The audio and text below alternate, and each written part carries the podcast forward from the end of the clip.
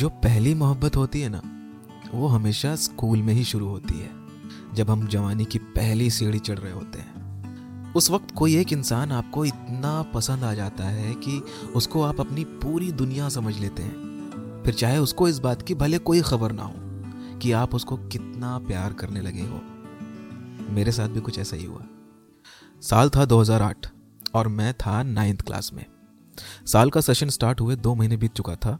गर्मी की छुट्टी खत्म होने के बाद स्कूल का पहला दिन था। और मैं हमेशा की तरह लेट हो गया। क्यों? क्योंकि ना बैग पैक था, ना साइकिल में हवा थी, ना टाई मिल रही थी, ना सॉक्स किसी तरह जल्दी जल्दी सब ढूंढ कर पहना, तभी पीछे से पापा की आवाज़ सुनाई दी। अरे गधे, जब पता है आज स्कूल खुलने वाला है तो पहले से तैयारी नहीं कर सकता था। मुझे सुनाई तो दे गई थी उनकी बातें। लेकिन मैंने जानबूझकर उनकी बातों को अनसुना करके साइकिल उठाई और स्कूल को भाग निकला। लेकिन स्कूल मुझे कभी पसंद नहीं था। मुझे तो क्रिकेट खेलना, फ़िल्म देखना, वीडियो गेम खेलना, ये सब पसंद था।